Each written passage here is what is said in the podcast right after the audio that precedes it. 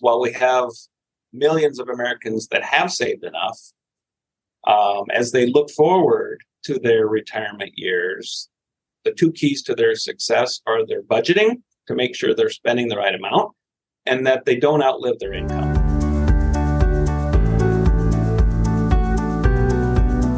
What did the Secure Act's passage in 2019 do for lifetime income in retirement plans? And what lessons can we learn from the success of pension risk transfer? We turn to Securian Financial to help answer these increasingly important questions. Kent Peterson, Vice President of Institutional Retirement Solutions, and Nick Volkmann, Actuarial Director and CFO, join us with a lot to say on the topics. They also emphasize that in the wake of its 2022 blockbuster deal with the Standard, Securian is still very focused on the retirement market, in particular with pension risk transfer and capital preservation. Kent, Nick, I'll begin with a blunt question. Is there a retirement income crisis in this country?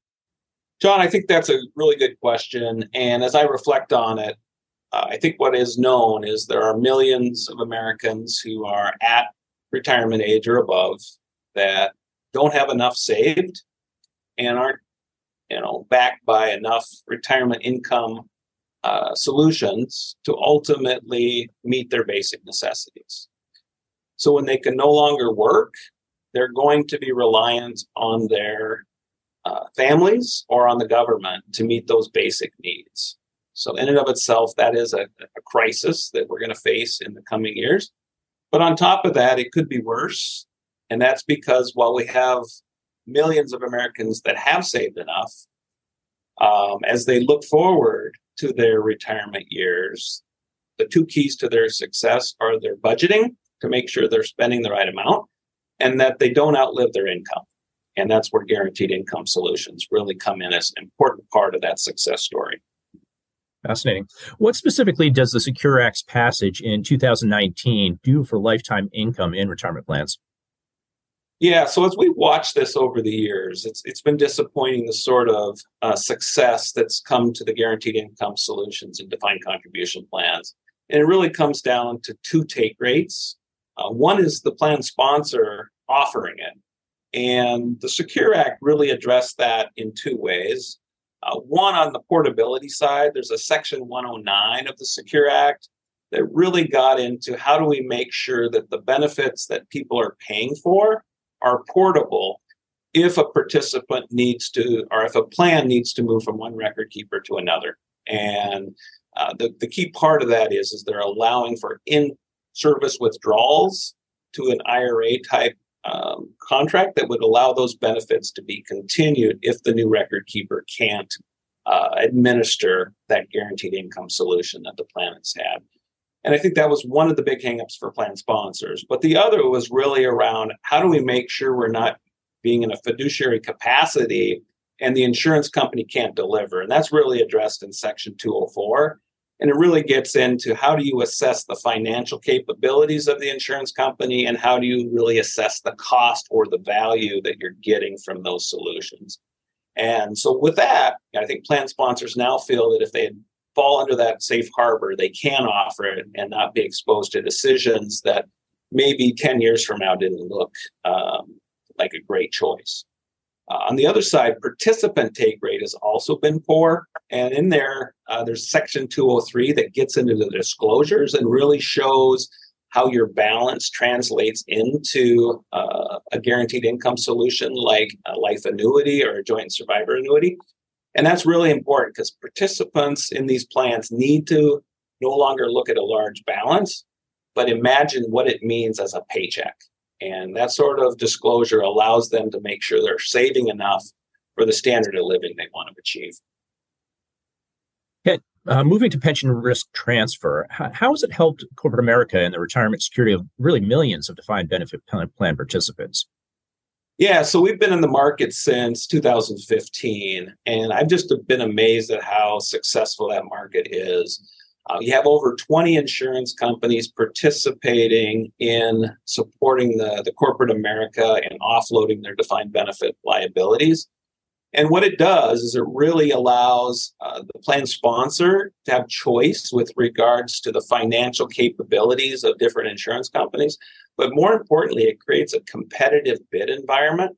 And many of these um, plan sponsors are transacting at prices that are below what their valuation tells them to hold as a liability. So they're actually getting a gain from those transactions because ultimately they're paying less than their valuation would indicate those liabilities are worth to them. So so that sort of competitive nature with really strong insurance companies is something that is moving liabilities from corporate America that aren't really beneficial to their core business to insurance companies where that sort of liability is actually strengthening the balance sheet of the insurance companies because the longevity aspects of annuities offsets the life insurance obligations that they have. And when we think about pandemics like what we experienced with COVID, that sort of stabilizer really helps those companies weather uh, mortality storms.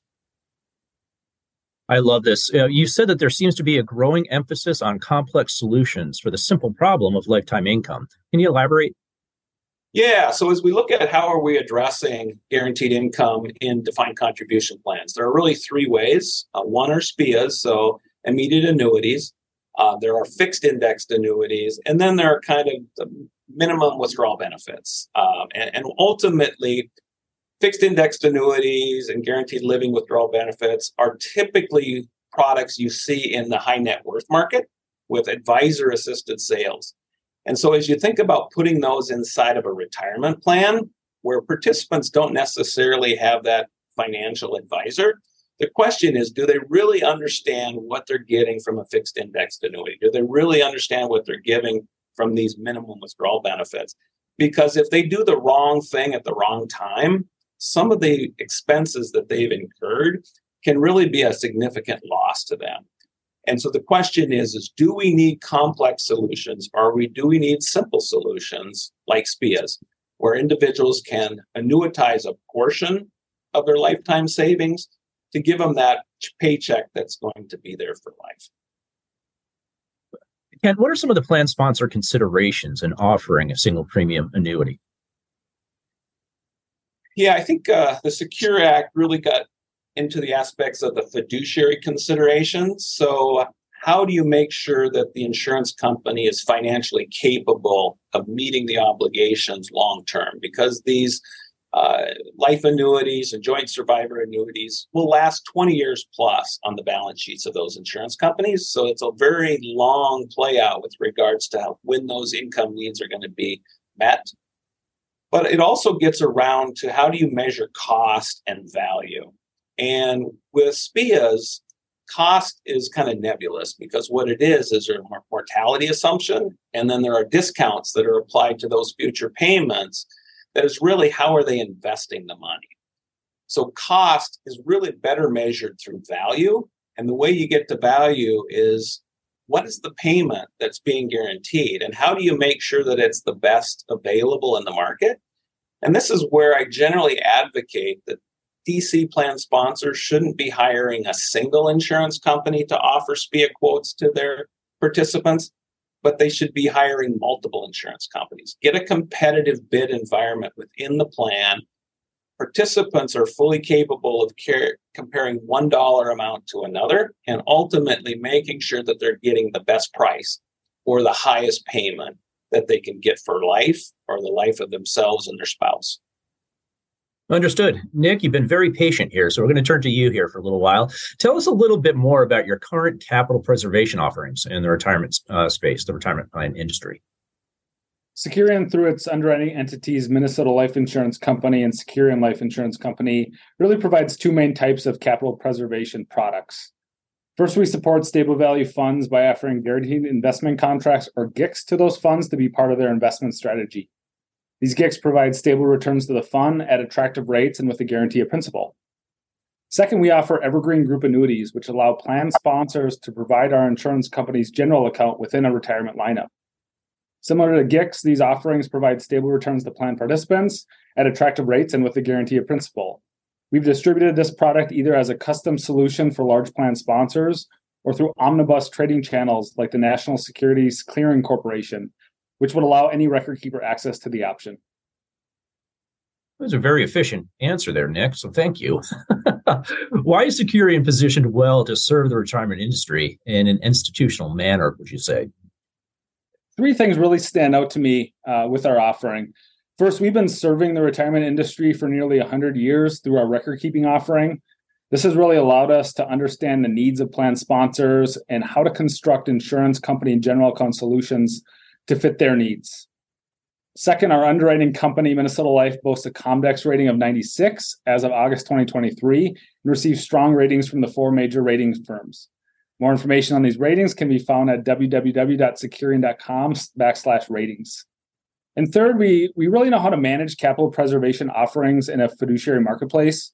Our aim is to provide a competitive rate based on changing interest rate dynamics. So, what institutional product growth plans do you have for the in the retirement industry? I mean, where are we going from here?